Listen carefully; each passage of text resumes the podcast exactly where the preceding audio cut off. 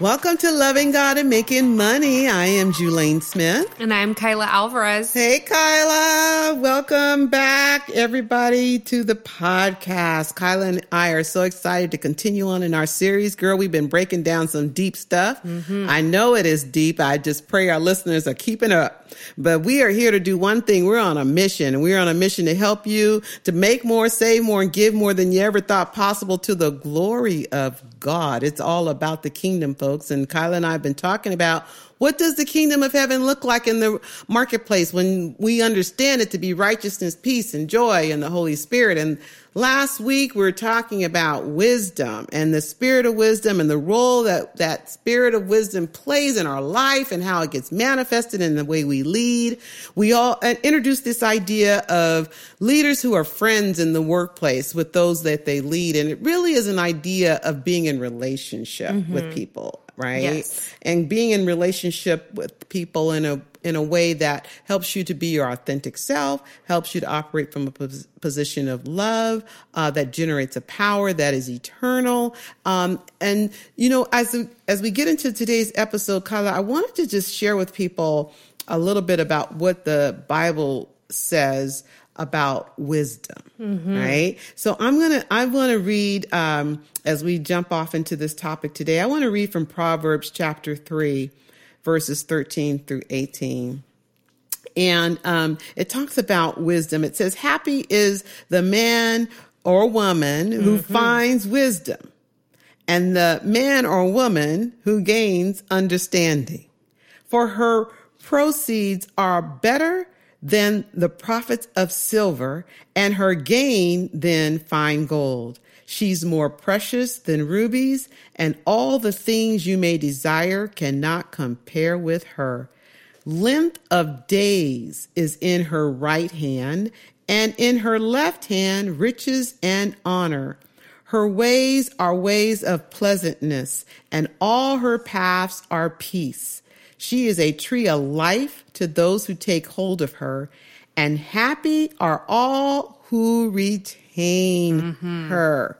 This is wisdom that we're talking about, folks. And to me, it's like a standard of life that we aspire to, which only God mm-hmm. can bring. Absolutely. This, this is the spirit of the Lord. It's it's a fullness it's, of God. It, and that's what I love about wisdom. It like yes. it imparts a fullness into your life. And we talked about the workplace being a sea of despair.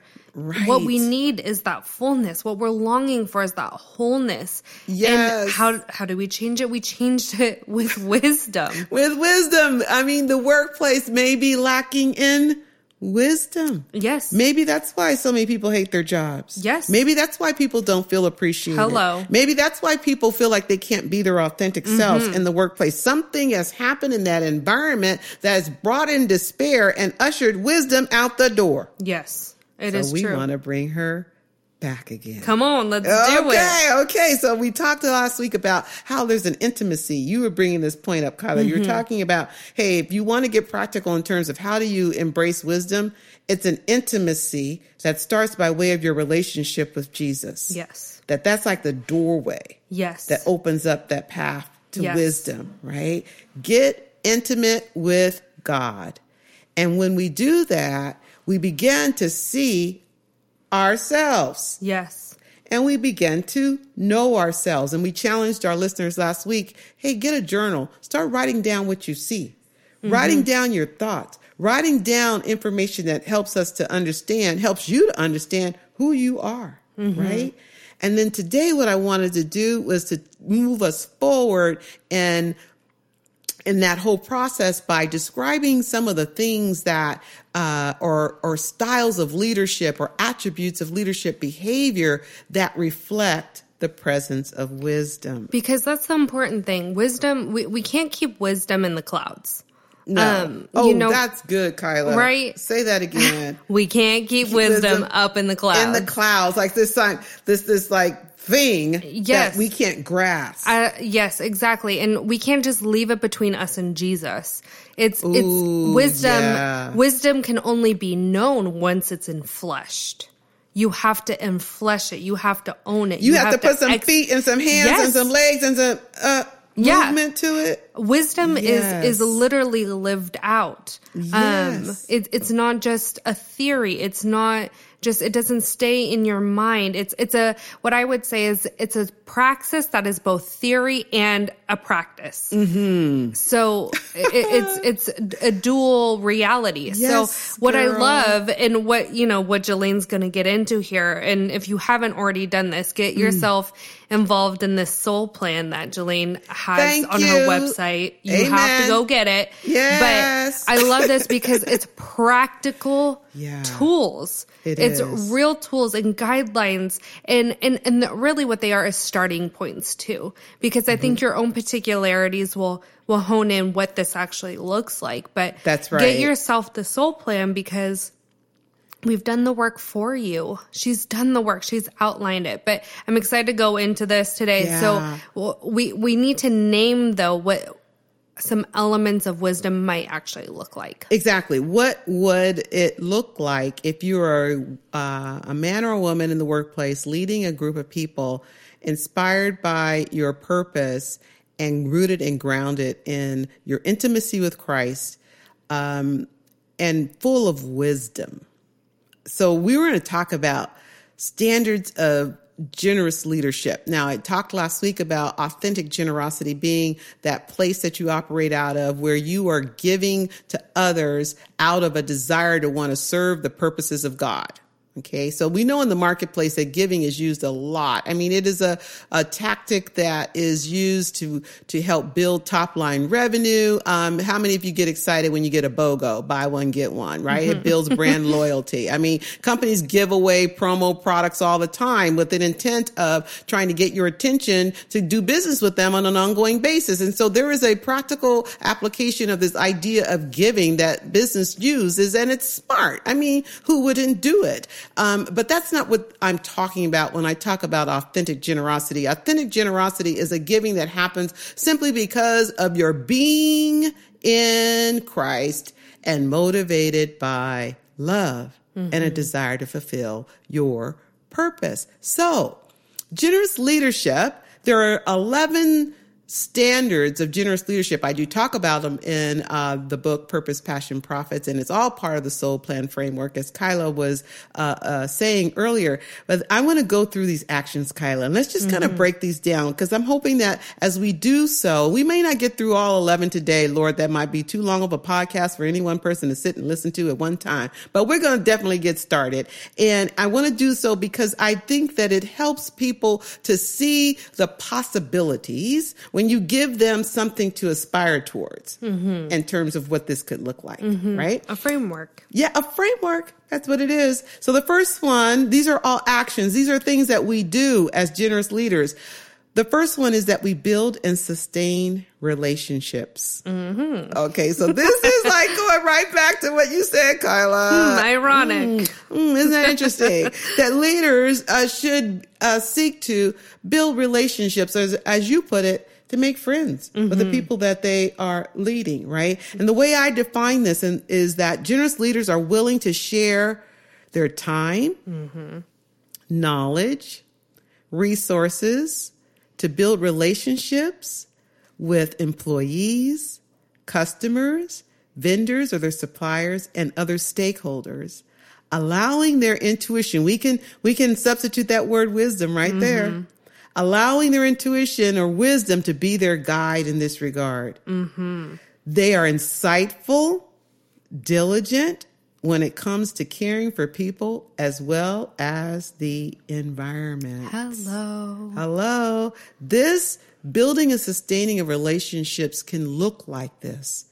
And in order for us to think of, think about this in a practical sense as a leader you know you've got a lot of com- competing demands on your on your day for your mm-hmm. time. How many mm-hmm. times have you, in a position of leadership, had somebody come into your office or walk up to your desk with a question or a need, and your response is, I don't have time for you today, or you don't open up yourself to receive that impromptu, uh, informal engagement with those yes. that you lead? Yes. And you don't it, make yourself available. No, and, and it becomes detrimental to your own leadership. I it mean, does. it, it, has significant repercussions. Yeah. Um, you know, it's funny that you say that because I remember that even a moment where all this changed for me is because I I, I have a big background with hospitality, mm-hmm. and so I ran a whole team of hospitality staff. Mm-hmm. And in one of the scenarios, you know, I was so busy running and leading and doing. And we were in the middle of a big, big conference with thousands and thousands of people. And one of my work, you know, employees there, she she was asking for something and I, I just quickly gave her an answer. Mm-hmm. Right. And then she went off and I went I went into the kitchen later and she was bawling. I mean, I had broken her. And to be honest with you, I don't even know what I said. Yes. But yeah. that's where something clicked for me that I cannot take for granted the way I say my words because my yes. words are power. They can either create life or death. Yeah. And if I value people, what comes out of my mouth can either be a weapon of warfare exactly. for someone or against someone. Exactly. Uh, and I'd rather be on the positive side of it all the time. It's it's the kind of um, it's the kind of nuance of of leadership that we we need to be mindful of. It's like mm-hmm. a presence of knowing what you're saying and how you're saying it. And I know um, my husband reminds me that sometimes my communication husbands, style, husbands are good for that. Oh my god! Okay, when I tell you, we even had a conversation about this last night. Okay, okay but Truth. sometimes the way that I communicate with people, it comes off as though he he'll say, "Oh, you know, are you a know-it-all?" And I it's a kind of confidence I think that he was he was poking at a little bit, mm-hmm. but but in a way that maybe doesn't um, build relationships. Yes, right. And when you're already in a position of power or authority, and then you have a communication style that comes off in, in such a way where others feel intimidated by you or they feel like they're not able to to come and have a conversation with you mm-hmm. um, it breaks down that that environment where where relationship building can be sustained yes and i think that's what uh, uh, is important for us as leaders to be mindful of. How we speak to people, what we say, the amount of time we give to them matters. And as a leader, you have the responsibility to be a good steward of your time. Yep. You also, however, are going to want to be aware of the needs of the people around you and make sure you include in your planning of your day enough room or opportunity for you to engage with those who are working with you. Yes. Don't and get so so busy that you don't have time for others is what I'm saying. Absolutely, and that just comes down to reestablishing people's value. Mm-hmm. When you a good leader communicates value to people right. and um studies show simply that when you build up the value of your community, you get a higher return and higher output and performance out of people. That's so right. even on a practical level, yes. this wisdom, this wisdom of befriending people, of of having and building relationships, that's actually a strategic investment. And companies are taking note of that. Yes. Companies are realizing that by creating these dynamics, they are getting a better product. Exactly. The environment shifts. Yes. Productivity increases. Creativity and innovative ideas can exist and flow mm-hmm. in and mm-hmm. out of the lives of the people that you're working with when you create that environment that's open. Yep. You know, which is a great segue to the next action of a generous leader. It's to operate in transparency. Now, this one is interesting because here, what I am proposing is that as a leader, that you should be willing to open yourself up mm-hmm. to allow other people to see the good and not so good yes. aspects of who the you are. Humanness the human of side of you. So I say generous leaderships leaders de- demonstrate collaboration and cooperation by welcoming input and advice from others. Yes.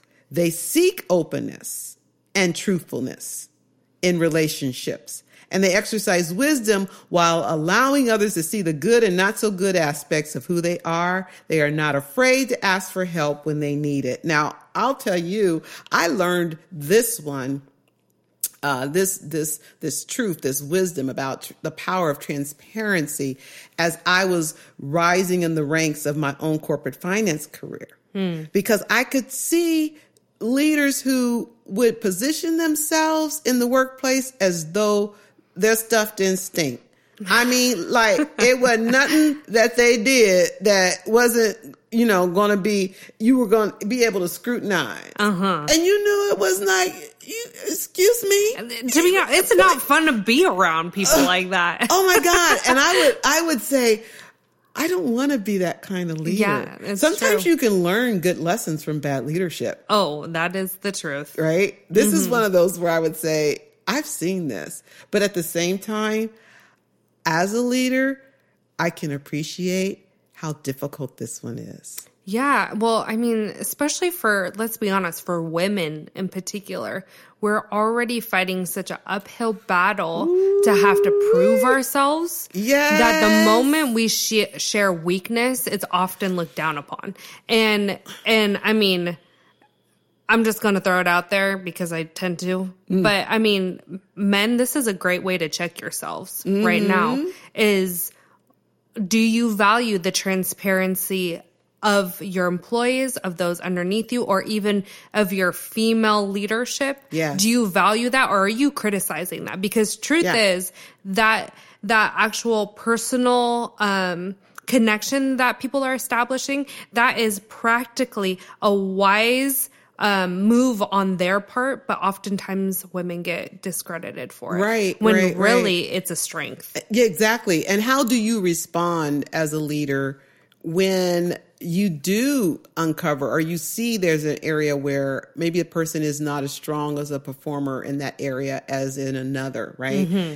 And or how do, how do you respond when somebody does risk being transparent with you and saying they're struggling with something or they yeah. they're asking for help the way you respond as a leader mm-hmm. to somebody else's vulnerability and transparency determines whether or not you're going to create an environment where operating in transparency is valued. Yeah. And I'm telling you, this, this is just like building and sustaining relationships. People should feel comfortable or not feel threatened. Mm-hmm. Okay. Um, and at work, uh, by their their need to be transparent and say I need help. That should not make them feel intimidated. No. Or or even you as a leader. I mean, please don't be a leader where you you go into the workplace and you pretend like you got it all together. Oh, that is the truth. there. There is no company on the face of this earth that is doing anything of significance um, where the leader is operating in isolation and yep. alone and has all the answers to every question and knows how to find a solution to every challenge. Mm-hmm. It doesn't exist. No, and in in all honesty, too, if you think you have all the answers mm-hmm. and you think you have to have it all together, I think we your business needs to check itself. Why? Well, I mean, you. Yeah. You as a leader, check yourself. Yeah. Be a better person, be a better leader. Well, I mean, it's just if you think you know everything, right. then you've capped out on your idea of what it even means to grow. Did you know discipleship at the end of it is just the actual engagement of uh, of entering into the process of learning? That's what discipleship is. So you can't even be a disciple unless if you're constantly learning. But if you say you're a ah. know-it-all, yeah, then you ain't a disciple because you ain't learning nothing. So I mean, just practically saying, that's good. Get to that place of, hey, I have areas of weakness. I have places that need help. And mm-hmm. I think when mm-hmm. we foster that in our work environment practically, mm-hmm. it encourages people to take the practical steps to better themselves. Right. And when you do that, you're actually empowering your employees, you're empowering your community to be better. And once again, a practical, better return on exactly. your whole business. Exactly, exactly, exactly. That is it in a nutshell. So listen, don't try to be all, build community. This is what we're talking about. Mm-hmm. Build an environment where people can really come in, be vulnerable, be transparent, operate in their truth, and get things done. So that's the um, that's the attribute of generous leadership that we're aspiring towards. Here's another one it's operating in truth. Now, now this is interesting because it's somewhat related to um, this idea of being transparent. But when I say operate in truth, I, I'm thinking about it on three different aspects or three different areas, Kaila. I I'm thinking about economic truth, mm-hmm. business truth, and ethical truth. Mm-hmm. Okay. So, um, in today's podcast, we're going to try to break down all these three before we end up, um, having to shut it down until next week. But listen, when I say economic truth, I'm talking about do you value integrity in your own financial reporting. Now, this is interesting because mm-hmm. I'm a mm-hmm. CPA, I'm an accountant, I have a public accounting firm. I work with companies all over the Seattle Northwest uh, area, right? I see a lot of different flavors of what uh, operating and economic truth might look like. Now, when you come to work for us, uh, or when we come to work for you, if you're one of our clients, we absolutely are going to help you to toe this line.